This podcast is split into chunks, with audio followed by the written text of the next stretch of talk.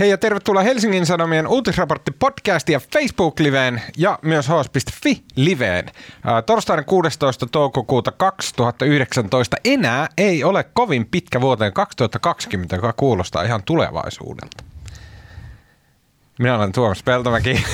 Suoraan tulevaisuudesta. Mä muistan muuten, kun silloin kun mä olin pieni, niin oli semmoinen sarjakuvalehti, joka nimi oli 1999. Niin oli. Ja se oli semmoinen aivan niin kuin, tiedätkö, tämmöinen tulevaisuus, siis skenaario, missä galakseissa mentiin. Robotit oli ottanut vallan. Ja että Prince and Party Like It's 1999 on niin. erittäin futuristiset, upeat robottibileet, jotka ei koskaan tullut. Nämä intergalaktiset äänet täällä ovat äh, politiikan toimittaja Marko Junkkari. Hei Marko. Moi.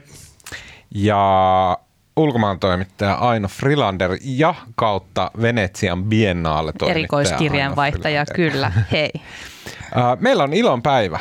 Nimittäin tiedättekö miksi tota, tämä podcastin live-lähetys myöhästyy tunnilla? Siihen on vain yksi syy. Siihen on se syy. Saanko mä kertoa tämän, Marko? No kerro. Että me oltiin syömässä syntymäpäivä kakkoa, nimittäin Marko Junkkari täyttää pyöreitä vuosia 50 vuotta. Woohoo! Täyttä asiaa ja upeutta. Jee! Hyvä Marko! Sä oot selvinnyt tähän asti.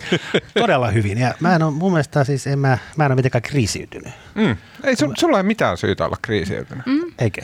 No ei. Sä oot tietenkin, sä oot tommonen nuorekas, joviaali. Sä et ole yhtään semmonen katkeran olonen. Tietäisitpä vaan. Sulle menee kauheasti energiaa tämän kulissin kannatteluun menee. joka torstai podcastissa. Kaikki voi. Ammatillisesti sä oot varmasti saavuttanut enemmän kuin moni moni muu Suomessa. Sä oot siellä, missä on kiva olla. Tämä kuulostaa jotenkin tämmöiseltä niin kuin hautajaispuhelta. Mennään, mennään, nyt, mennään, nyt mennään eteenpäin. Musta oli hauskaa, Viivähdetään tämän aiheen äärellä vielä hetki. Oli hauskaa, että Twitterissä oli tota, joku kommentoi meidän lähetystä ja tota, sanoi, että tässä on bingo että tota, aina kun minä sanon lähetyksessä, että eikö mennä eteenpäin, niin sitten saa juoda tai jotain muuta. Eikö mennä eteenpäin? Mennään. Uh, nyt muistin aikana, mä haluan sanoa ennen kuin mä unohan, tota, meidän podcasti sai Lontoosta kortin tänään. Ja tota, mä en, en, se, oli, se oli ihastuttava, kauniisti kirjoitettu kortti. Ja, ää, tota, Tuomas en, Kyynelehti ilosta. Kyllä. En mainitse nimiä, koska kortissa ei annettu semmoisen lupaa. Enkä se oli niin niin, niin kiva asia, että tota, mä en halua pilata sitä retostelemalla sillä että, että tässä podcastissa. Mutta sä tiedät, kuka sä oot.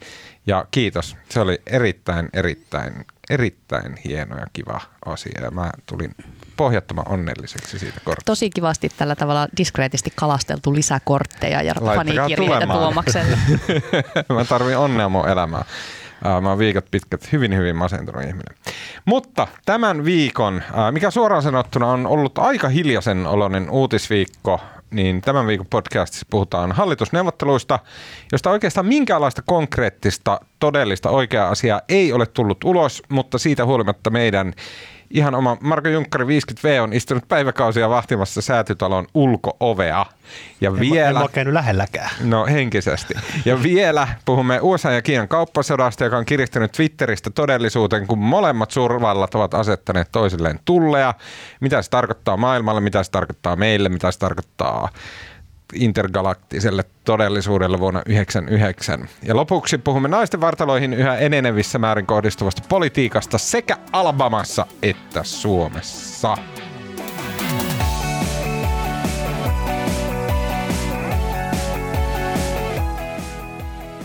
Okei, äh, hallitusneuvottelut ovat siis käynnissä. Niitä johtaa SDP-puheenjohtaja Antti Rinne ja neuvottelut etenevät tällä hetkellä semmoisissa työryhmissä. Äh, Työryhmistä tärkein on varmaan tyyli joku verotyöryhmä.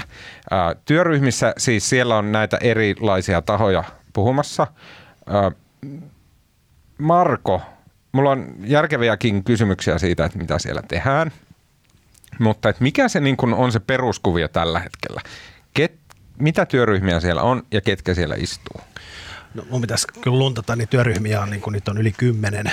Se on tota, Lähdetään siitä liikkeelle. Tämän viikon, no siis se syy, miksi sieltä on niin kuin kauhean vähän tavallaan tullut uutisia on se, että siellä on, eihän siellä oikeastaan vielä päätetty mitään. Ja siellä on se, Antti Rinne on äh, neuvottelu ja vetävä Rinne on rakentanut tämän tavallaan draaman kaaren niin, että ensin jutellaan mukavia ja tapahtuu semmoinen jonkinlainen semmoinen hengenluonti fiilis ja tulee hyvä, hyvä mieli kaikille. Ja vasta sen jälkeen siirrytään niihin hankaliin ilmastoa koskeviin tai taloutta kautta verotusta koskeviin kysymyksiin, että niitä ei ole vielä, ne on täysin levällään, että sen takia sieltä ei ole oikeastaan nyt siellä on vaan kaikki hyvässä, hyvässä hengessä tota, jutustellut tähän asti. Tämän viikon ehkä se semmoinen niin kuin tavallaan tässä uutismielessä ehkä hauskin hetki oli se, että tiistaina siellä kävi puhumassa tota SAKn pääekonomisti, pääekonomisti Ilkka Kaukoranta ja siitähän nousi sitten aivan järkyttävä älämölö, kun tota SAKn pääekonomisti, joka myös itse jakoi nämä tota, esittämänsä slaidit Twitterissä, niin se kertoo, että SAK haluaisi kiristää veroja miljardilla, että muun muassa 288 miljoonaa euroa listaamattomien yritysten osinkoverotuksen kiristyksellä, sitten 141 miljoonaa lisää sukupolvenvaihdoshuojennuksen leikkaamisella, 130 miljoonaa yrittäjävähennyksestä luopumisella ja samaan aikaan siis keskusta on ilmoittanut, että yrittäjien verotus ei saa kiristyä. Sitten 130 miljoonaa harmaan talouden torjunnasta, uusi varallisuusvero plus 100 miljoonaa, pysyvä solidaarisuusvero siis rikkaiden tuloverotukseen plus 100 miljoonaa, sitten ää, perintö- ja lahjaveroasteikon kiristäminen, metsälahjavähennyksestä luopuminen, siis kaikki. Siellä oli kaikki veronkiristykset, mitä voisi ikinä keksiä. Ja tästähän tuli sitten aivan kauhea älämölö. Ja tota, kaikki no, kokoomuslaiset hyppi täysin seinille ja myös keskustalaiset. Ja tota, Tämä oli niin kuin, siis siinä mielessä tämä oli hauska kohu, koska SAK on julkistanut nämä samat verovaatimuksensa jo joskus talvella, ja nämä on ollut heidän hallitusohjelman tavoitteensa. Sinänsä tässä ei ollut mitään uutta, mutta se, että ne nyt tuotiin niin kuin näin näyttävästi tässä vaiheessa hallitusneuvotteluihin, niin, niin tästä oli mainio tota, verkkouutisten toimittaja Alberto Claramuntin tämmöinen kirjoituspari eilen. Siis kokoomuksen äänenkannattaja verkkouutiset kyllä. kyllä, mutta tota, siinä oli mainio analyysi siitä, miten tämä oli salajuoni ja salajuonet on aina jees. Eli idea on siis se, vedän nyt mutkia suoraksi eikä tarkkaan muista mitä se Alberto kirjoitti, mutta idea on siis se, että koska keskusta kipuilee niin kamalasti siellä hallitusneuvotteluissa ja heidän jäsenistöstään iso osa on sitä mieltä, että heidän pitäisi olla jossain ihan muualla kuin punavihreiden sossujen kanssa neuvottelemassa verotuksen kiristämisestä, niin tämä oli nyt semmoinen tavallaan ovela veto, missä nyt SHK tavallaan esitti tämmöisen demonisen veronkiristyslistan, ja kun nyt kepulaiset urheasti puolustavat puolustavat yrittäjiä ja torjuvat uuden varallisuusveron ja jotain muuta, niin ne pääsee niin kuin kunniakkaasti, ne pääsee niin kuin sankareina ulos sieltä säätytalolta, kun ne nielee paljon muita asioita.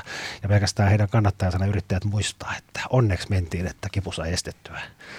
SAK on pahat, pahat juonet. Eli idea se, että tämä oli SAK on verolista olisi ollut pelkkää showta. Eli siis keskusta on pyytänyt SDPltä, että no laitatteko SAK jonkun ekonomistin pelottelemaan ihmisiä ja sitten me voidaan näyttäytyä niin kuin sankareina. Me on torpattu nämä asiat. Niin, ehkä. Mun mielestä on kaikki tosi humoristista ja mä en halua kuulostaa siltä niin kuin mun sulkialihassa olisi kovin tiukalla tämän asian suhteen, mutta et, onko se tollasta?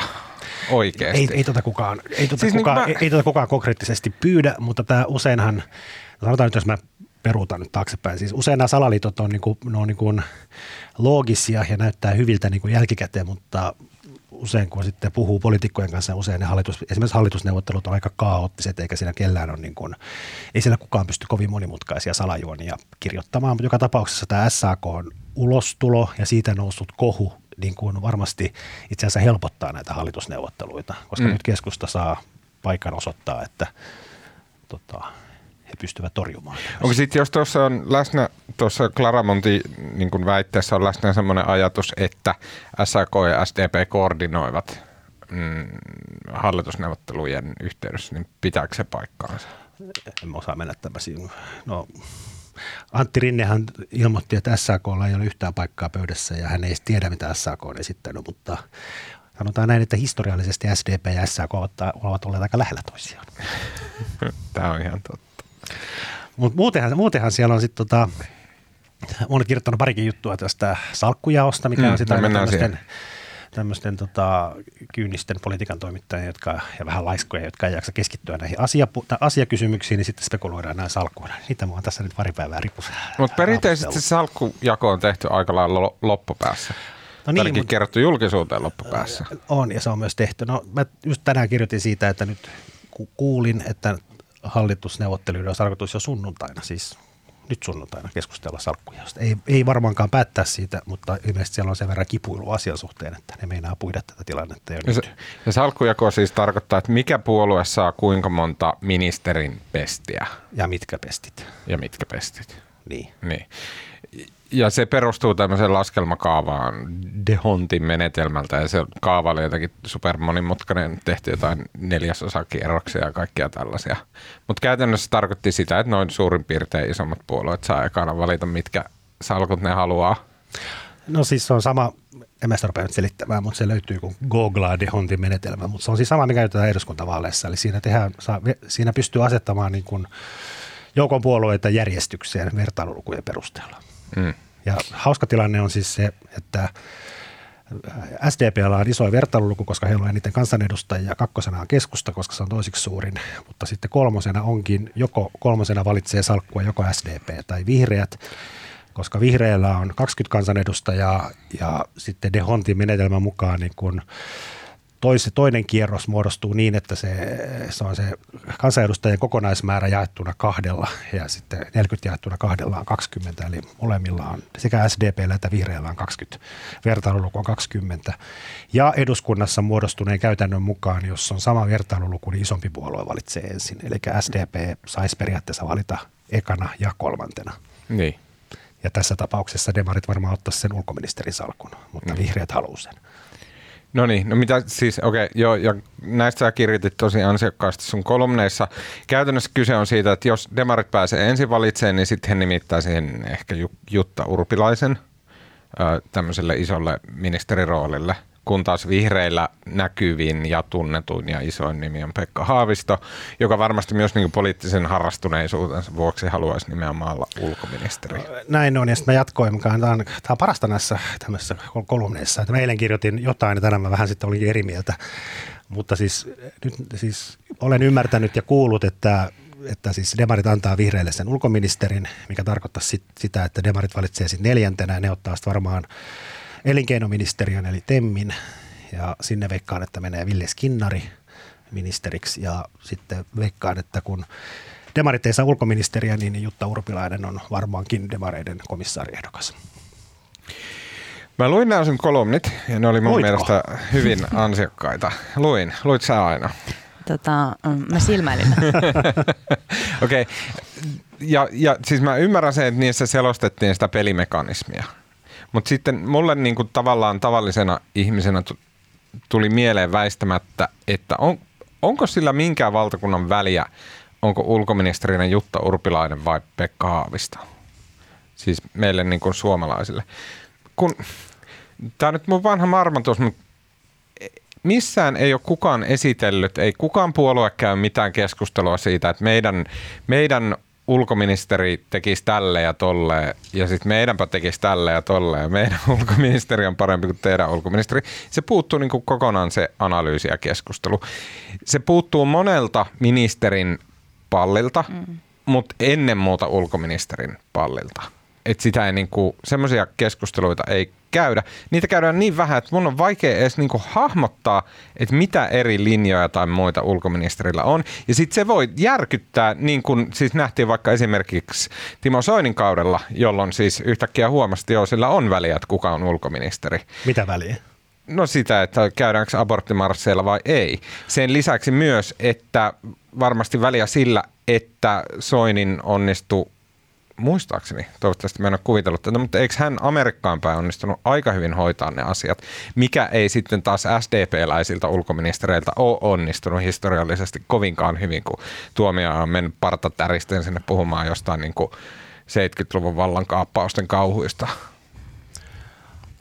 No joo, mutta onhan sitten taas, jos on demokraatit ollut vallassa, niin kyllä silloin demaritkin on ehkä paremmin päässyt kuin republikaanivallassa. On siis, no ulkoministeriö on vähän huono esimerkki ehkä siitä, koska ulkopolitiikka on perinteisesti ollut semmoinen konsensusjutska, että siinä ei, ole, siinä ei, niin kuin, siinä ei ole kauheasti väliä sillä, mikä, mikä puolue, millä puolueella on ulkoministerin salkku, koska ulkopoliittiset linjaukset tehdään siellä hallituksen ja tasavallan presidentin yhteisessä, yhteisessä ulko- ja turvallisuuspoliittisessa valiokunnassa. Ja se on niin kuin tavallaan semmoinen konsensushakuinen politiikan lohko, missä ei ole aika vähän sitä puoluepoliittista liikkumavaraa. Mutta se merkitys on aina, siis tämä valtapoliittinen merkitys on, että se on, käytäntöhän on se, että niin kuin nykyhallituksessa ja sitä edeltävässä ja varmaan sitäkin edeltävässä, että tota, nämä nimitykset, jos ulkoministeriöön nimitetään, nimitetään tota, virkamiehiä tai muita, niin se esittelyvastuu on sillä ministerillä. Eli jos se on SDPn ulkoministeri, niin kuin nyt ei todennäköisesti ei ole, mutta nyt jos on Pekka Haavisto, niin, niin hän esittelee ne virat. Ja se esittelijän valtahan on tosi suuri, että se yleensä se valitaan, ketä hän esittelee. Mm. Mutta ulkoministeri, mitä se esittelee? Joku Namibia suurlähettilä. So what? Mm, no se voi olla. siis, niin kuin, joo, siis ulkoministeri on ehkä tässä mielessä niin kuin huono niin me niin puhuttiin Soinin suoriutumisesta joskus silloin niin kuin ennen joulua ja ei me niin. Niin kuin oikein kenelläkään ollut mitään käsitystä, että mitä se on sit oikeastaan tehnyt, kun se oli niin hajuton ja mauton pesti. Jotenkin sitten kuitenkin, että välillä käydään niin kuin vähän sekoilemassa niillä aborttimarsseilla, mutta se ei niin kuin siihen, siinä niin kuin työnhoidon ytimessä kuitenkaan ole. Ne on mm. tällaisia hänen vapaa-ajan harrastuksiaan sitten. Mm. Ja ulkoministeri homma on siinä mielessä hyvä, että siinä ei ole tota, yleensä nämä ministereiden naamat kuluu ja kaikki, vaikka olisi miten makea ministeri, kun se aloittaa, niin sitten kaksi kuukautta myöhemmin Suomen kanssa ajattelee, että niin kuin, helvetti mikä idiootti. Mutta ulkoministeri jotenkin säästyy siltä, kun se on, A, se näkyy vähemmän, kun se on aina matkoilla. se, ei sille, se ei samalla tavalla poliittisesti tuhoudu siinä, kun näyttää käyvän monelle muulle ministerille. Niin. Uh, Okei, okay. uh, mun varsinaiset kysymykset ei ko- kohdistu tähän niin peliteoreettiseen todellisuuteen, vaan kun mä yritän niin kuin ajatella, että miltä se näyttää tavalliselle suomalaiselle, niin sehän näyttää siltä, että et, siis käytännössä kaikki poliitikot on nyt kuollut ja niitä ei vaan ollut missään ja mitä ei tapahdu ja näin. Niin mikä se on se, että kun hallitusneuvottelut päättyy, jos niin kuin sanoit, että sunnuntaina tulee käsittelyyn jo se, että mitä salkkuja puolueet ottaa. Mä sanotaan, että ei tule vääräkään. Siis ainakin ne keskus, mä en, mä en usko, että ne jakaa niitä salkkuja sunnuntaina, mutta ne hallitus- tai neuvottelijat pohtii sitä asiaa. Mm.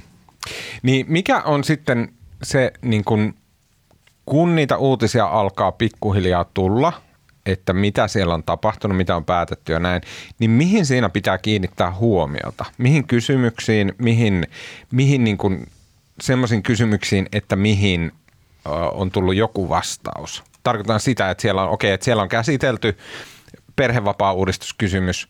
Siihen on tullut tämmöinen vastaus, joten se tarkoittaa, että sen neuvottelun voitti STP vai että siinä on haettu kompromissi vai mitkä on ne niin kuin olennaiset semmoiset, että mitä tässä nyt kaikki politiikan toimittajat odottaa vesikielellä, että mitä sieltä tulee? No, mutta sitten toisaalta sit siinä vaiheessa on kyse nyt ei ole, ei ole niin kuin politiikan toimittajista eikä niin kuin siitä, että mikä meistä on kiinnostavaa. Mutta näähän on, siis hallitusohjelmahan on, sehän on, tämä on nyt niin seuraavan neljän vuoden politiikan suuntaviivat ja siellähän jo siinä ohjelmassa tulee, no vaikka nyt se perhevapaa-uudistus, niin siinä varmasti veikkaan, että hallitusohjelmassa jo kerrotaan, että minkä mallin pohjalta sitä lähdetään tekemään ja sehän koskettaa sitten satoja tuhansia suomalaisia. Et kyllähän siinä on niin kuin, siellä puhutaan veroista, siellä puhutaan ihmisten rahoista, siellä puhutaan niin kuin metsähakkuista, siellä puhutaan, niin kuin, siellä on valtavasti asioita ja kyllähän ne koskettaa nyt niin kuin kaikkia suomalaisia. Siinähän on asiat, asiat oikeasti merkitsee. Mitkä ne suurin piirtein on ne ydinkysymykset, mitä siellä ratkotaan, mitä odotetaan? En, niitä on varmaan 68 miljoonaa, mutta et mitkä ne on? Mä tiedän tasan tarkkaan sen, että mä niin kun, mua kiinnostaa maakuntauudistus, mitä sille tapahtuu, koska mua kiinnostaa se, että niin kuin, että käykö mun ennustus toteen, että ne jatkaa suoraan vasta keskustan. Sitten mua kiinnostaa Käy, totta kai sosiaali- ja terveysuudistus, sen lisäksi perhevapaa-uudistus ja ilmastokysymykset. Ne on jotenkin semmoisia päivänselviä. Niin ja sitten tulot ja menot siis laajemmin katsottuna. Siis verotus, miten, mitä tehdään verotukselle. Onhan nyt demarit jo vaaliohjelmassaan ja näissä vaihtoehtobudjeteissaan ilmoittanut kaiken maailman tavallaan verotuksellisia uudistuksia ja sitten toisaalta, että mihin satsataan. Että nythän on tullut jo tietoa, että erilaista liikenneinfraa sitten on tullut tietoja siitä, että tämä toisen asteen tai oppivelvollisuuden pidentäminen olisi menossa läpi, eli oppivelvollisuus nousee 18, että onhan siellä niin todella isoja asioita. Ja se maakuntauudistuksesta, niin, niin kyllä sen, sen, senkin verran, siitäkin on tihkunut sen verran, että kyllä siis se nimenomaan se menee sen Kepun mallin pohjalta ja Kepun yksinäistä kynnyskysymyksistähän oli se, että pitää jatkaa nyky, nykyvalmistelun pohjalta ja sitten pitää olla maakunta, monialainen maakuntahallinto ja se monialaisuus tarkoittaa sitä, että siellä pitää olla jotain muutakin kuin nämä sotepalvelut. Ja nyt sinne ollaan lykkäämässä ilmeisesti pelastustoimi, mm. eli paloautot. Mm. Ja sitten se on monialainen. Ja sen lisäksi on sitten vihreillä on varmaan käytännössä jotain metsäkysymyksiä. Ne, ne on varmaan yksi niitä hankalimpia siellä hallitusneuvotteluissa.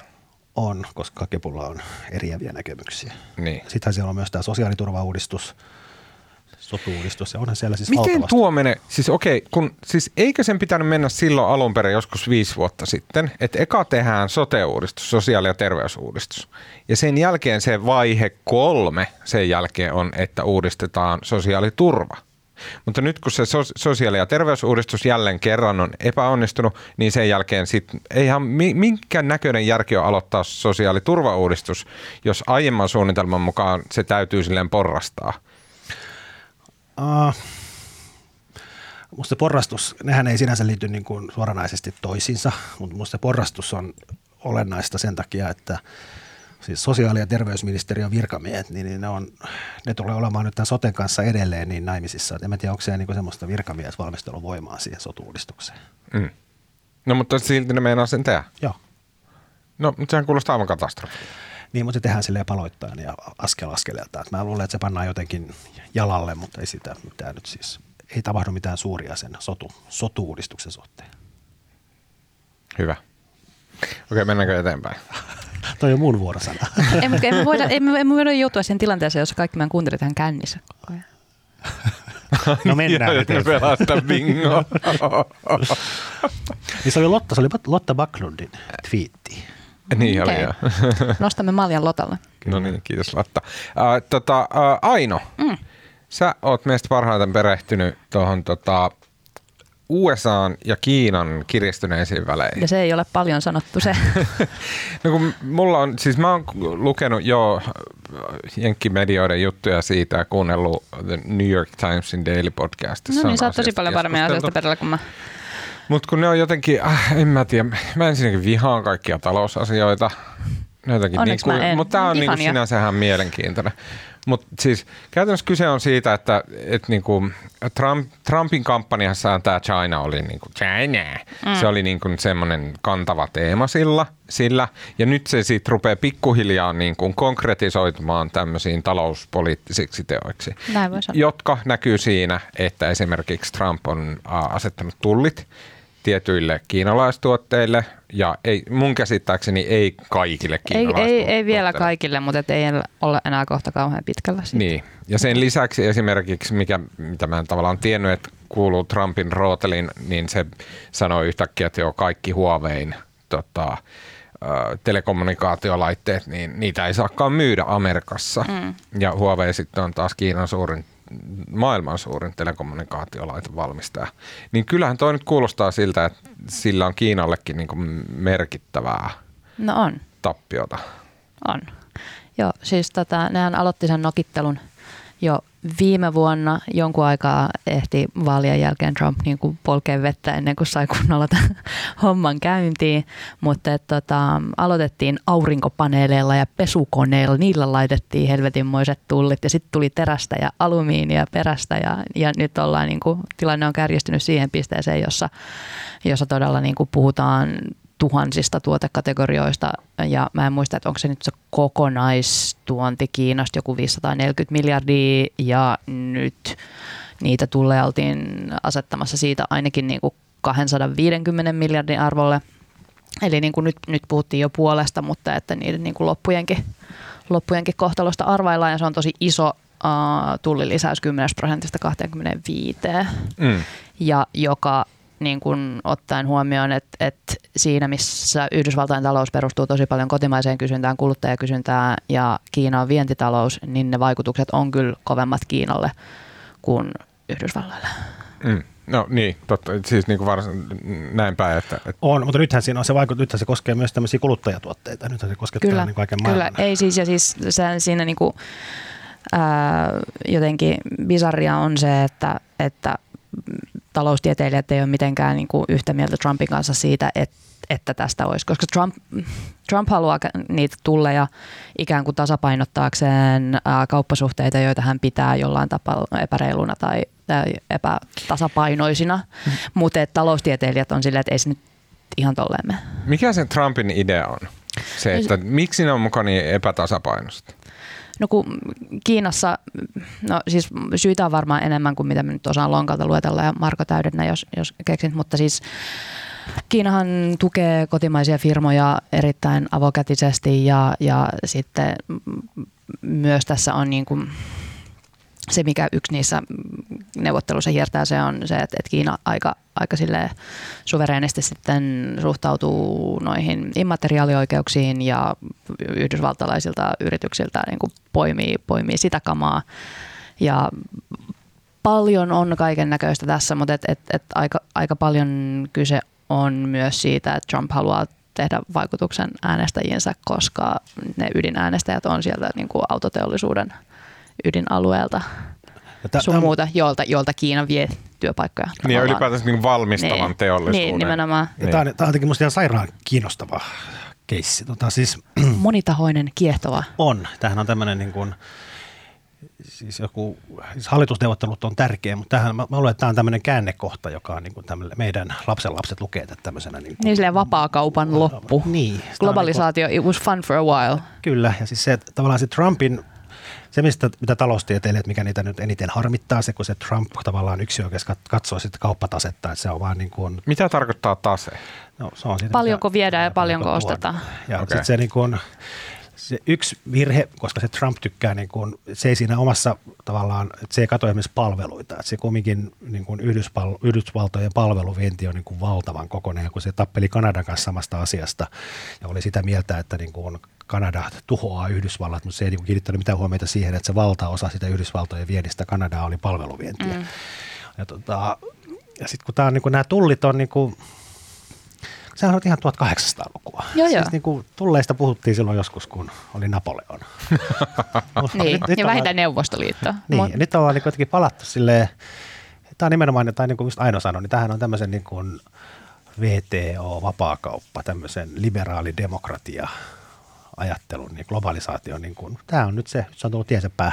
Nyt, nyt ostetaan tullimuurit ja suojellaan omia taloutta. Ja se näkyy kaikkialla. Sehän näkyy nyt niin kuin eurovaaleissakin pitäisi puhua siitä, että miten nyt EU rupeaa, millaisia barrikaadeja me rakennetaan tänne ja tästä tulee, palataan, palataan sinne. Mutta se on jotenkin aikaan. mahtavaa, siis niin kuin tosi monet niistä premisseistä, joiden tai niin kuin, mitä mä opin jossain kauppakorkeakoulussa, niin kuin, se, se, on nyt jotenkin ihan silleen, niin kuin, että mitä... Kyllä. Ja sitten vielä toinen, niin kuin, sit se, kun tavallaan, eihän se Trump ole tässä niin kuin yksinomaan väärässä. Että onhan se niin kuin, koska niin kuin aina tässä lähetyksessä sanotaan, niin, niin tota, muun muassa Economist-lehti, joka on The Economist. The Economist-lehti. Niin, niin ne kirjoitti joskus, mä olisin ennenkin viitannut siihen, heidän, heidän pääkirjoituksessa oli jos, joskus sillä idealla, että niin kuin ainut asia, missä Trump on oikeassa, on tämä tavallaan Kiinapolitiikan selvä kiristäminen, koska kyllä se Kiina käyttäytyy todella Se pelaa tosi eri säännöillä kuin kaikki muut. On. Siellä on kaikki, vaikka, niin siellä on kaikki maailman valtion tuet ja valtiojohtoista kapitalismia mm. ja sen lisäksi siellä niin kuin järjestelmällisesti varastetaan, varastetaan niin kuin erilaisia tämmöisiä immateriaalioikeuksia muualta ja kopsataan muiden, muiden keksintöjä sun muuta. Että kyllähän Kiina toimii tässä ja Kiina on valtava maa ja tämmöinen tulee kohta olemaan maailman Suurin ma- talous. Maailman mm. suurin talous ja niin kuin se käyttäytyy niin kuin, se käyttäytyy kuin suurvalta. Ja onhan se niin kuin, no onhan se nyt. Niin. Ja siis siinä mielessä se on niin kuin, tavallaan Economist-lehden mukaan niin kuin, tavallaan Trump toimii niin kuin, tavallaan, tavallaan tämä suunta on ihan oikea. Että tässä, Joku täytyy olla vastavoimana niin. kohkea. Niin. Ja. ja mutta mä en tiedä, onko tämä lopputulos, tämä näyttää jotenkin vaan niin kaosmaiselta, että nyt sitten taas maailma Niin siis pörssikurssit on niin joka päivä sahaa ees taas ihan sen mukaan, että niin kuin sanotaanko, sanooko joku valkoisen talon lähde, että ehkä nyt niitä ä, tiettyjä yksiä, yksittäisiä autotulleja saatetaankin lykätä vähän eteenpäin, niin sitten kaikki on silleen, huh, onneksi nyt vältettiin tämä homma. Ja sitten taas niin kuin iltapäivällä jo ollaan silleen, niin kuin, ei, ei, kun... Joo ja sitten se on parasta näistä, koska tämähän on tosiaan, Trump on nyt kauheasti twiittailu ja sitten se niin kuin aina näissä hyvin kovasanaisesti haukkuu niin kuin Kiina. Nämä neuvottelut on käynnissä ja diili kai oli jo, ja, mutta sitten Yhdysvaltojen mukaan Kiina rupesi tavallaan avaamaan Pakittelee, sitä, pakittelee ja avaamaan ja sitten se taas koko homma kaatui ja sitten tuli lisää tulleja. Mutta Trump on aina joka twiitissä haukkuu niin kuin kiinalaiset, koko kansakunnan, kaikki 1,5 miljardia kiinalaista. Mikä on varmasti niiden kanssa just se niin kuin paitsi, paitsi, paitsi presidentti Xi. Se aina muistaa kehoa, miten hyvä, hyvä, ty, hyvällä, yksi hyvä tyyppi sieltä löytyy. Hänellä on hyvät välit Xiin kanssa ja usein se on jutellut sen kanssa. On todella hyvässä hengessä. Sitten se taas jatkaa kaikkien kiinalaisten haukkumista. Mm. Uh, ja pörssi pidättää hengitystä. Onko teille tullut sellainen kuva, että tämä on Trumpin niin kuin jotenkin sille järkevä taktiikka niin kuin aiheuttaa disruptiota järjestelmissä? Siis sillä tavalla, että – kun toisaalta on ihan järkevää ajatella, että okei, että Trump, että se on vaan se kopää, että se tekee jotain aivan ihmeasioita ja niin kuin mellastaa Twitterissä, aiheuttaa kaaosta ja että se niin kuin tulee sen luonteen mukana tämä tilanne.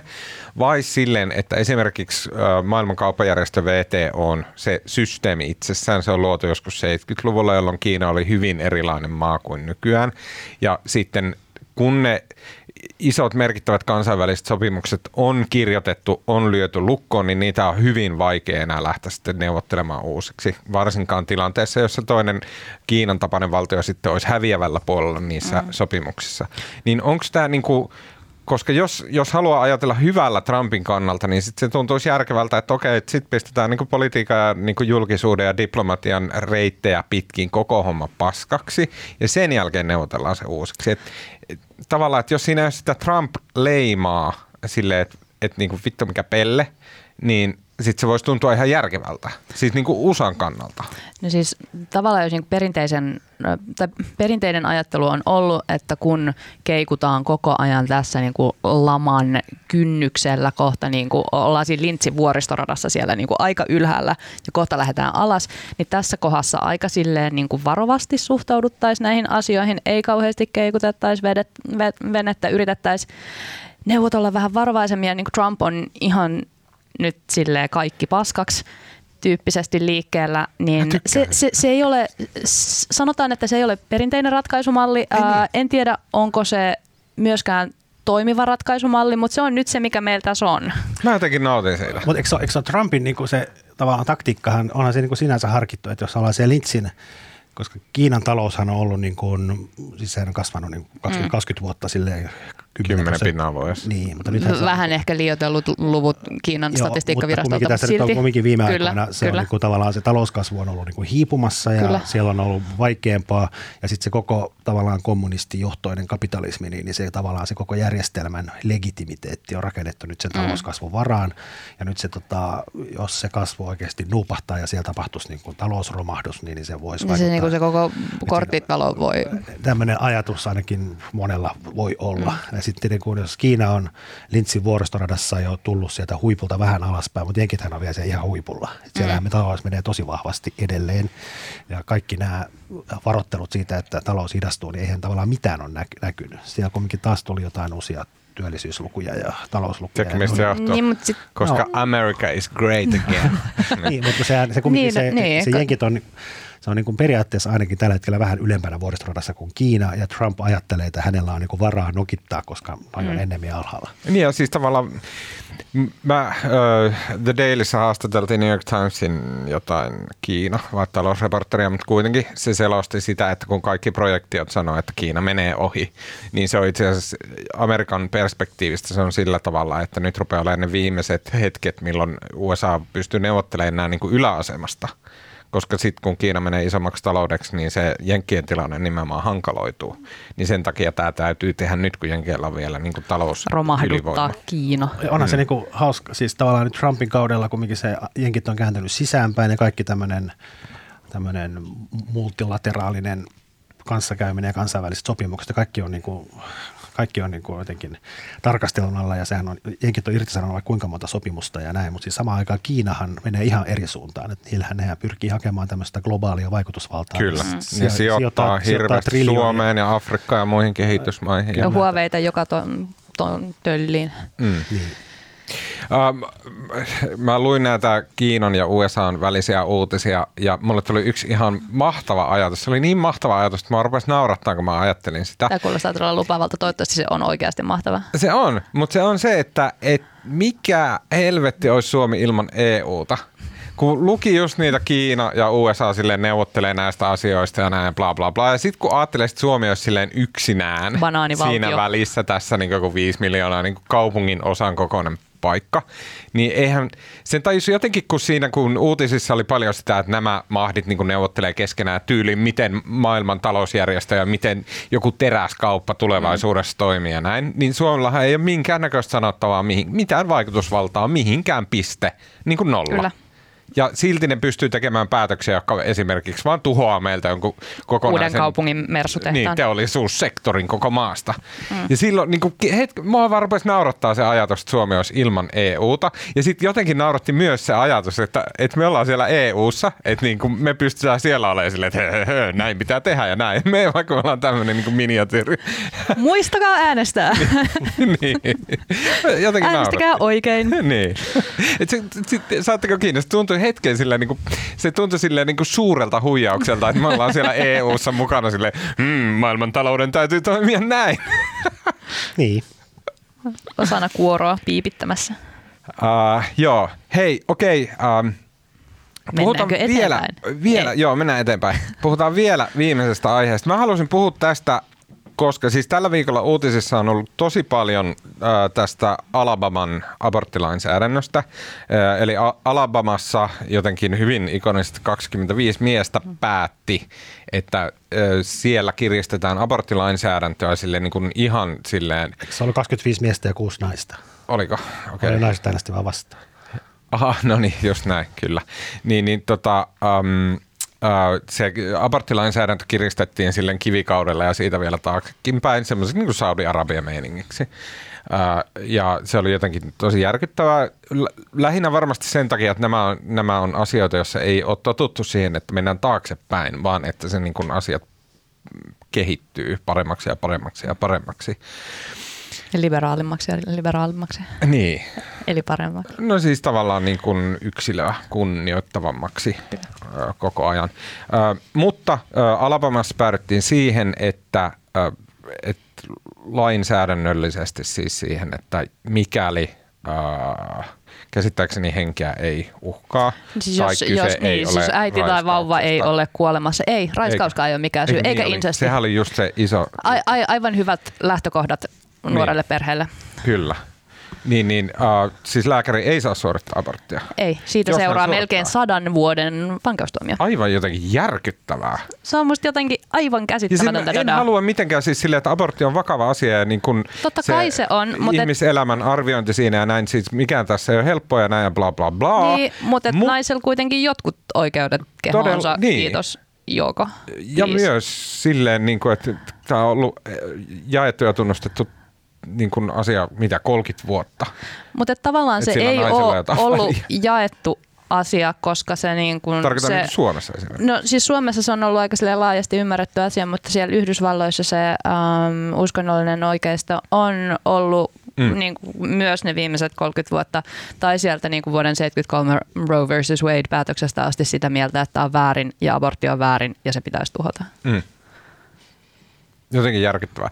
Sitten mä Tämä lähti siitä, että mä näin Twitterissä joku kommentoi todella hyvin, että, että, tota, että republikaanipolitiikkoja ei kiinnosta paskavertaa se, että esimerkiksi tota, alkiot, ei, ei alkiot, vaan noin siis munasolot, jotka pakastetaan, niin tota, jos ne on sille yli kaksi viikkoa tai jotain vanhoja, niin ne heitetään roskiin. Ja sille, että ei niitä kiinnosta ollenkaan tämmöiset niin kuin tiedätkö, se, se elämän synty ja että mistä se tulee sitä pitää suojella, vaan niitä kiinnostaa nimenomaan se, että mitä niin kuin sen tavallaan nainen tekee ja sen niin kuin naisen rooli siinä kaikessa. Ja siitä mulla tuli mieleen, no niin, tämä oli hyvin pitkällinen intro tähän koko paskaa, tai koko homma, anteeksi. Mä yritän tosissaan luopua sitä kiroilusta. Niin, niin, niin sit Suomessa nähtiin tämmöinen ähm, synnytysväkivaltakampanja Ei, viime viikolla. vaan puhuttu enemmän siitä Ei, abortista, kun, toi on jotenkin aah, molemmista, ahdistava. Koska mua kiinnostaa tämä, niin kuin nyt kun ne jotenkin yhdisty keskenään, niin sit, Sun päässä. niin, mä, mä jotenkin haluaisin puhua siitä, että miksi on olemassa tämmöinen, siis miksi naisen oleminen ja naisen vartalo ja naisen niin fyysinen oleminen, se on niin valtavien poliittisten intohimojen kohteena.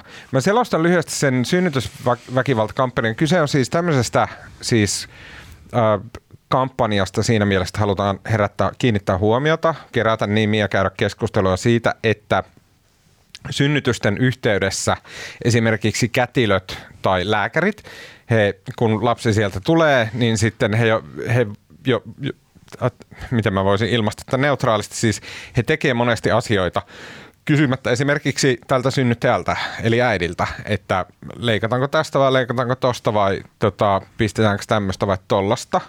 Ja sitten kätilöt ilman muuta ovat jo vastanneet, että hei come on, että heidän täytyy tehdä asioita ihan todella vikkelään, koska muuten se lapsi voi kuolla. Ja toisekseen, että äiti ei ole siinä se, joka tietää, että mitä pitää tehdä.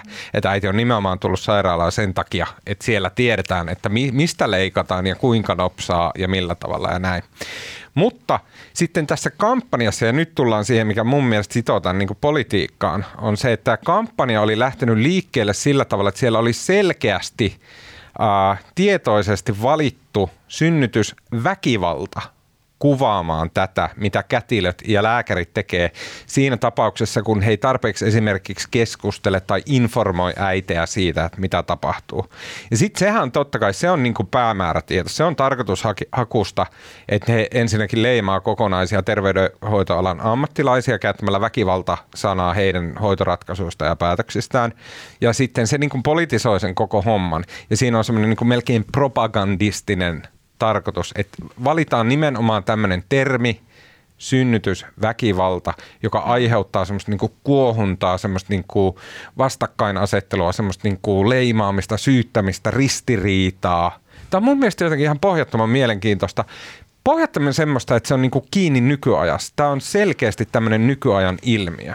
Ja kun mä näen sen nimenomaan just enemmän sellaisena nykyajan ilmiönä ja someajan ilmiönä sille, että ihmiselle tapahtuu jossain tilanteessa jotain, joka on epämiellyttävää ja ei välttämättä oikein, mutta hän ei siinä hetkessä syystä tai toisesta pysty ilmaisemaan sitä näkemystään. Ja sitten mennään kolme viikkoa myöhemmin someen ja niin kuin tehdään siitä ihan niin kuin tajuton geitti. Enemmän kuin että mä näkisin tässä yhteyttä esimerkiksi siihen aborttilainsäädäntökeskusteluun, joka on poliittinen keskustelu, jota on käyty niin kuin herra ties kuinka ajan. Kyllä, mutta sekin liittyy. Se, nämä monet nämä, nämä liittyy naisiin, mä en näe, että nämä mä en- liittyy sukupuoliasioihin, nämä liittyy niin kuin nimenomaan tähän, täällä nämä kaikki velloo. Ja se on mun mielestä tosi mä, mä, mä en tavallaan näe siinä synnytyskampiksessa niin sitä aitoa niin kuin yhteyttä naisen kehon hallintaan. Ei se ole se kätilön tai lääkärin pointti, että ne yrittäisi jotenkin hallita naisen kehoa. Ne Mut vaan se yrittää saada sen niin kuin terveenä mutta se, ulos se sieltä kampanja, se lapsen kampanja kanssa. Niin kuin, Tässä on niin kuin, jotenkin vaan ihmisten niin kuin, tunteista kyse se, tässä jälkimmäisessä. se kampanja niin kuin eräällä tavalla ongelma, tai siis se, mikä siinä on niin kuin jotenkin niin tavatonta, on se, että niin kuin, jos muistaa sen syksyn 2015, jolloin, mä siirretään taas se turvalliseen ja ankeeseen kotimaan politiikkaan, mutta muistaa syksyn 2015, jolloin Juha Sipilä pääministerinä runno sitä kilpailukykysopimusta ja oltiin leikkaamassa tota, ihmisten lomarahoja ja palkkoja ja kaikkea muutakin, ja sitten telkkariin astui ja ilmestyi ne kaksi kätilöä sanomaan, että tota, miten kovasti se rokottaisi heidän heidän tulotasoaan. Ja muutenkin hoiva-alalla on hyvin pienet palkat. Ja sitten Sipilä käänsi, niin kuin muutti, itse sanoi, että näiden kätilöiden, kuultua näitä kätilöitä hän muutti mieltään, mikä on sinänsä ihan käsittämätön kommentti, kyllähän hänen pitäisi etukäteen tietää, miten se vaikuttaa hoiva-alan ihmisten palkkoihin. Mutta siis kun kätilöt on semmoinen niin kuin, jos katsoo näitä ammattien arvostuslistoja, niin siellä on, siellä on kirurgit ja lentokapteenit ja kätilöt on siellä kärjessä. Niin. Ne on siis ammatteja, joiden käsissä on niin kuin toisten ihmisten henki ja jotka pelastavat ihmisiä, jotka estävät lentokonetta putoamasta ja tappamasta 100, mm. 250 ihmistä. Ja niin kuin ne on niin kuin, kätilöt on niin kuin, väitän, että maailman se on niin kuin arvostetun ammatti olemaan maksetaan niin kamalan vähän. Mm. Se on niin kuin, että se on niin kuin, siinä puhutaan niin kuin pienistä vauvoista ja synnytyksistä ja äärimmäisen tärkeää työtä ja varmaan. Mutta eikö poliisinkin palkka, kuukausipalkka on, on, joku peruna? On, mutta siis mun pointtina on vaan se, että tässä kampanjassa, nyt, kun tämähän oli suora hyökkäys tätä ammattikuntaa kohtaan, ja mä ymmärrän niin kuin, tavallaan ensinnäkin kätilö, kätilöiden, oliko se kätilöliitto, kuka siellä nyt puhukaan, kätilöiden joku Joo, kätilöliitto, mm. Oli niin kuin hyvin närkästynyt tästä ja mä kyllä ymmärrän sen, ymmärrän sen ihan täysin. Ja mä en usko, että kampanja tulee saamaan suuria kansanjoukkoja taakseen, koska niin kuin siis, tämä kaikkien sympatia on, on näiden kätilöiden Ja siis ei, niin kuin, eihän se kätil, kätilöliiton ihminen, nyt olisi hyvä muistaa titteliä nimi, mutta eihän hänkään niin kuin ollut tästä sillä tavalla tuohtunut, vaan sanoa, että, niin kuin, Hän oli että se on, puheenjohtaja Marjo Lyyrä. Että, että, että, että se on paineistettu tilanne ja niin kuin ratkaisuja pitää tehdä joskus nopeasti ja tietenkin niitä niin kuin, ne pitäisi tehdä dialogissa sen synnyttäjän kanssa. Hänen pitäisi olla tietoinen ja hänen niin kuin, tunteitaan pitäisi kunnioittaa tässä tilanteessa, mutta joskus on vaan sellainen tilanne. Ja et, et se, mistä hän oli niin kuin ehkä loukkaantunut oli se, että tässä käytetään tätä termiä väkivalta, että ikään kuin kätilöt ja niin kuin lääkärit tekisi tietoin, tieten tahtoin pahaa näille ihmisille, mistä ei tietenkään ole kyse. Se on absurdi väite. Siis, joo, nimenomaan. Sitten, ja siis me... meidän kaikki ristiinnaulutaan nyt vauva.fiissä tämän podcastin aikana tai Varmasti. sen jälkeen. Mutta mut, mut, mut, odotetaan sitä. Sitten se on jotenkin se kätilö, siis niin kuin synnyttäminen ja lapset on kuitenkin naisten tärkein asia. Aja. Ei kun tää oli tämmönen vau. Mä kuulin sen, kun kahvit pyrskähti. Eikä. Siis mitä mä tarkoitin, siis mun mielestä tässä kuitenkin se, siis se kiinnostava asia on se, että tässä niin kuin, tässä poliittisessa kampe, ja tämä on nimenomaan poliittista mm. kampanjointia, siinä niin kuin, toi synnytysväkivalta on siitä hyvä. Se on käytännössä mahdoton median sivuuttaa. Se, se on niin uh, tulenpalava termi. Yksittäinen media pystyy tekemään se, että okei, esimerkiksi Helsingin Sanomat pystyisi olemaan silleen, että hei, nyt niin painetaanpas jarrua, tutkiskellaan, että mikä tässä on homman nimi ja bla bla bla, näin. Mutta media silleen kokonaisuutena ei. Jostain se tupsahtaisi ja sitten sitten se termin niin kuin tupsahtaminen, niin se aiheuttaa semmoisen laajan paheksunnan, semmoisen laajan niin kuin tuomion tai tuottumuksen tai riitelyn sosiaalisessa mediassa. Ja Varsinkin, näin, kun sitä pystytään kompata niin kuin muutamalla sinne tuohduttavalla kertomuksella tosielämästä. Kyllä, mm. näin. Ja sen jälkeen sitten loppumedia tarraa siihen, koska mm. se on mm. selvästi ihmisiä kiinnostava aihe. Siitä on se on vaan tämmöinen niin kuin, ilmiö. Niin, se on tämmöinen aivoton mekanismi, jonka jos sä oot tehokas viestiä, tehokas politiikan tekijä, niin sä tiedät, että se mekanismi toimii näin. Ja sit sä vaan keksit sinne niin synnytysväkivalta tyyppisiä termejä. Ja se Mikä on tosi sä koet, että tämä poliittinen niin päämäärä on? No, mä en osaa sanoa, mutta mä haluan sanoa tämän pointin loppuun, että siis esimerkiksi just tässä tapauksessa, niin kun, siis se, että jos väkivalta-termiä ruvetaan määrittelemään uudelleen, että mikä on väkivaltaa – niin se pitäisi tehdä semmoisen niin kuin järkevän yhteisen keskustelun kautta. Esimerkiksi siis sosiaalihuollossa ja sit lastensuojelussa ja tämän tällaisissa, niin väkivalta ei tarkoita sitä, mitä me mielletään, että väkivalta tarkoittaa siis sille, että niin kuin lyödään jotain. Vaan mm. heille väkivalta tarkoittaa esimerkiksi sitä, että on suuttunut kumppanilleen.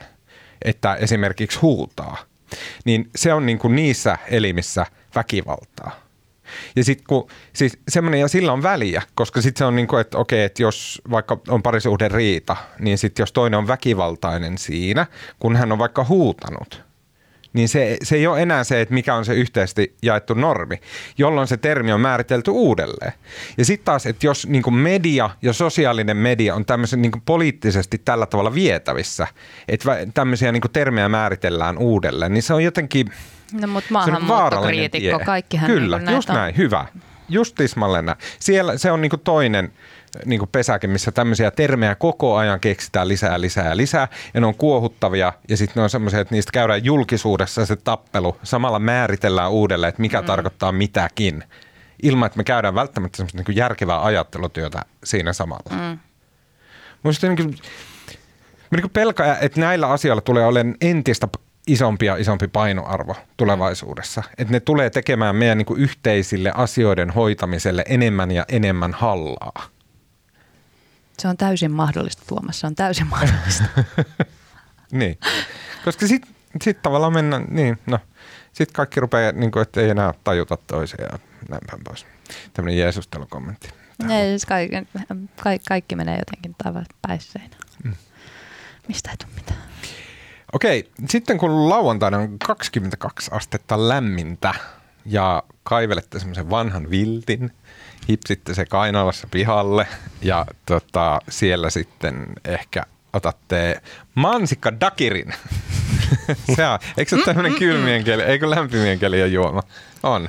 En mä tiedä, Miksi mikä on ei? dakiri. Miksi ei? Onko dakiri semmoinen, missä on se suolareunus? daikiri. Daikiri, ai joo. Onko? En mä tiedä. Mä oon ollut baarimikko. Mä oon ihan tehnyt kaikkea. sun pitäisi tietää. Mun pitäisi Niin. tietää. Mutta semmoinen niin kuin, äh, meksikolaisvaikuttainen tekila-henkinen Kyllä, tuote. just sellainen. Mutta silti niin kuin mielettömän makuinen. Ei missään nimessä semmoinen paha niin kuin tekila.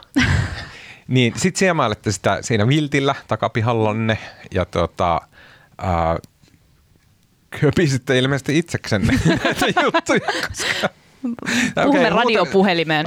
Aida yli naapurille ää, kerrotte jotain hauskaa juttuja, niin millä sä ajattelit heitä viisi? Joo, mulla ei ole mitään ylevää eikä älykästä. Mä voisin, voisin jurputtaa. Oho, no, Uh. mistä ei rupettaisi? Mä olin, tota, mä olin eilen, mun piti, mun piti käydä verikokeessa tuolla Huslabissa, tuolla julkisella, julkisessa tota, terveydenhoidossa ja menin sitten aamulla laboratorioon ja joskus siinä vähän ennen yhdeksää aamulla ja sitten mä sain sen mun jonotusnumeron ja siinä oli 62 ihmistä ennen mua siinä jonossa. Sitten mä nyt ajattelin, että ehkä tämä onnistuu. Sitten mä istuin alas ja tota, sit kun mä olin joku vartin istunut, niin sitten selvisi, että siellä oli niinku iso tämmöinen laboratorio, niin siellä oli jostain niinku ilmeisesti yksi ihminen, joka oli töissä. Se otti niinku yhden ihmisen kerrallaan. Sitten kun oli 15 minuuttia mennyt, niin siitä oli poistunut kaksi ihmistä siitä mun edestä. Ja sun edellä oli 62. Mut silloinhan sä lasket Sitten optimoit. mä, sit mä odotin, niin kun, mä kaikkia odotin, niin kun, mä olisin lähtenyt jo aikaisemmin, mutta mä odotin niin kun 40 minuuttia ja siinä aikana sieltä oli lähtenyt, mun edestä oli lähtenyt kahdeksan ihmistä, vai seitsemän ihmistä. Ja se tilanne, kun me istuttiin siellä huo- odotushuoneessa, niin kuin me kaikki noin, se koko ajan kasvoi se määrä, mutta siis toista sata ihmistä ja semmoinen niin kuin kollektiivinen raivo, joka niin kuin no, nousee siellä. Se oli jotenkin ihan mahtavaa. Sitten tuli niin uusi ihminen istumaan siihen niin vastapäätä tai näin ja sitten se hetken kuluttua se tajusi, että täällä oikeasti on vain niin kuin yksi niistä 20 huoneesta on vain yksi käytössä. Ja tämä jono ei niin etene yhtään mihinkään. Vitsi, mä oon missannut ton upean kollektiivisen raivon, kun mä teen aina niin, että mä niinku tarkkailen sitä sen puoli tuntia, lasken sen ajan, keskimääräisen Joo. ajan, mitä Aa. menee, ja sitten menen Kyllä, kahville, mä koska mä mä oon nörtti. Mä tein vielä niin, mä, tein, kun mä olisin lähtenyt kyllä aikaisemmin, mutta sitten kun mä tajusin, että jotenkin mua kiehto se. Sitten mulla oli juttu, mä sitten mietiskelin juttua siellä ja odottelin ja hauska, kun aina joku tajuaa, yksi kerralla ihmiset tajuaa, että tämä oikeastaan tulee kestämään varmaan koko päivän. Sitten mä lähdin niin pois hoitamaan pari asiaa ja sitten mä palasin niin tuntia myöhemmin sinne. Niin mulla oli vielä alun perin mulla oli 62 ihmistä mua ennen, niin siinä vaiheessa mulla oli vielä yli 40. Eli sä Sitten oot mulla- laskenut mulla sitä sitten mulla oli pakko, mulla oli pakko lähteä töihin ja sen, nyt mä, mä tänä aamuna menin vielä aikaisemmin ja pääsin vekeen suoraan. Mutta Okei, nyt siinä on joku katastrofi. Siellä on- Si- mä- si- mä Siinä kysyin pystyy tätä- myös varaa ajan. Joo, ja mä kysyin tätä, siellä oli ilmeisesti ollut sairastapauksia ja muita, että siellä oli ihmisiä pois töistä, mutta se oli kyllä jotenkin hämmentävä kokemus. Mun kaksoissiskoni on näissä hommissa. Onko sulla kaksoissisko? On. Toi on todella pelottava ajatus. Hän ei ole millään tavalla mun näköinen. Yhtä kovaa päin kuin minä. Tota, ja niin kuin kaikki kunnia heille. Se Teitä on, on kyllä kaksi. Kovaa, kovaa hommaa. Joo. Niin. Mitä sä aina? Tota, ähm, Eikö sulla aina niin hyviä? Jätetään se vielä. Ei, ei, kun ei, mulla- ei mulla tällä kertaa ole oikeasti niin hyvä. Okay. Uh, mä, mutta, mutta mä aloitan sen tällaisen. Mä, mä oon pudotellut tätä viime aikoina. Aina kun ihmiset on silleen, niin kuin, että mitä sulle kuuluu, sitten kaikki on silleen, duuni, duuni, kauhea kiire, mitä tässä vähän niin kuin kesää odotellessa. Nyt kun ihmiset on ollut, mulla on se, niin kuin, että mitä kuuluu, niin mä oon silleen, niin kuin, no, että aika paljon kaikkea hommaa, kun on muuttamassa sinne Kaliforniaan kuukauden päästä ja pitää Ah. kaikki näitä hoitaa, kun mä lähden sanomaan säätiön stipendiaatiksi äh, Kaliforniaan sitten kuukauden päästä. Niin, Niin, Uutisraportti podcast on aika hyvä ponnahdus alusta Amerikkaan aikoville. Sitä, sitä niin kuin moni voi kyseenalaistaa sitä, että miksi ihmiset kokee tarvetta paeta Amerikkaan vietettyään teidän kanssa esimerkiksi niin kuin pu- puoli vuotta Ja, studiossa. ja miksei me päästä sinne? Niin, miksi? Ah. Tässä on paljon Täällä kysymyksiä. painetaan podia niska limassa. Kaikki. Niin. Jotkut tulee vaan niin käväsee tässä ja sitten singahtaa Niin. muualle.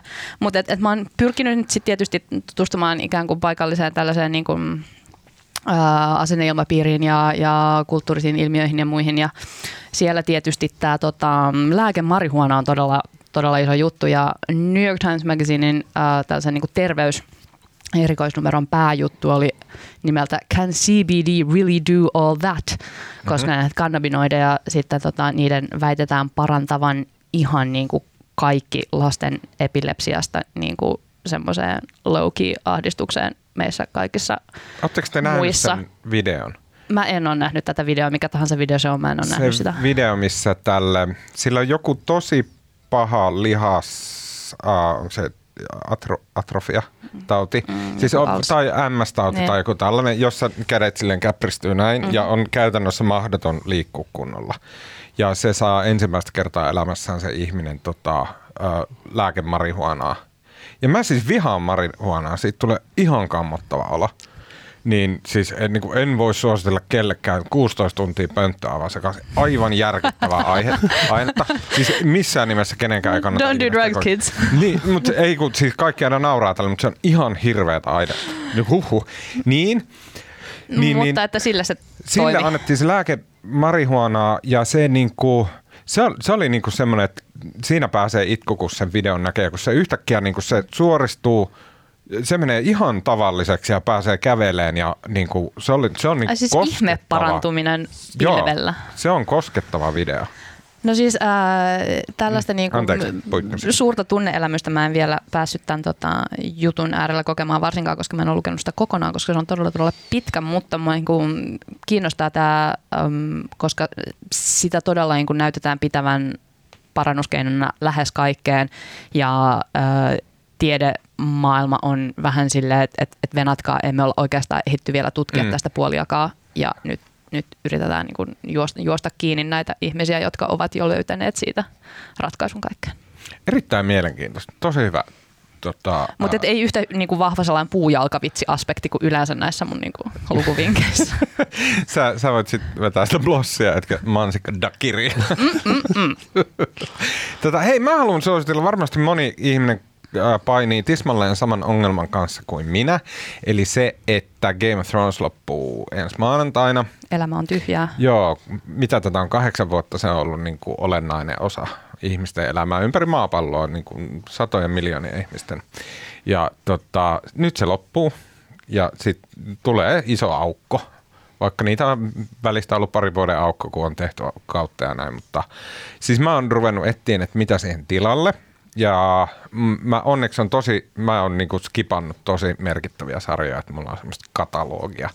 Mutta yksi, mitä ylistettiin, mitä googlaili ja Redditistä luin ja selvitteli ympäriinsä, ylistettiin tosi paljon, oli tämmöinen kuin The Leftovers. Ootko kattonut?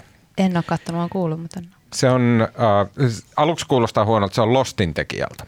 Mutta se on Lostin tekijältä, mutta se, niin kuin, se on loppunut jo. Sitä tehtiin kolme kautta. Se loppui niin kuin siihen, mihin sen piti. Se niin kuin oli käsikirjoitettu tiettyyn pisteeseen. Pidetään yhtenä kaikkien aikojen parhaista sarjoista. Ja kuulemma tälle, että eka kaus niin kuin on tosi hyvä. Kakkoskaudella avautuu aivan uudella tavalla. Mä oon nyt eka kauden vitosjaksossa menossa. Lyhyesti kertoo tilanteesta, missä ää, 14. päivä, niin kuin oliko se jotain helmikuuta, bla bla bla, niin maapallo, maapallon väestöstä katoaa 2 prosenttia. Täysin sattumanvaraisesti minne tänne ja näin. Ja sitten se seuraa sitä, että siis tavallaan se on niin pieni määrä, että sillä ei ole mitään merkittävää vaikutusta maapalloon tai ihmisiin tai näin. Mutta sillä on jotain vaikutusta ja se seuraa, että mitä se tekee ihmisille tämä ilmiö. Ja se on ollut, se on tosi mielenkiintoista. Tosi hyvin näytetään, että niinku, totta kai sitä, että jos sun vaikka perhe katoaa, tai sitten, että kun ihmiset katoaa samaaikaisesti, niin tarkoittaako se, että on korkeampi voima? Mitä se tekee ihmisille, mitä se tekee yhteiskunnille ja näin tosi mielenkiintoinen. Ihan älyttömän mielenkiintoinen. Se on nyt jo, ja jos se ensi kaudesta eteenpäin on sille niin monta luokkaa parempi, niin, niin huhu. Okei, okay, The Leftovers. Um, joo. Okei, okay, kiitos tältä viikolta. Kiitos Marko Junkkari. Kiitos Tuomas. Kiitos Aino Freelander. Lämmin kiitos. Leikkauksen äänen meille tekee Janne Elkki ja podcastin tuottaa minä. Äh, Kuulan taas ensi viikolla.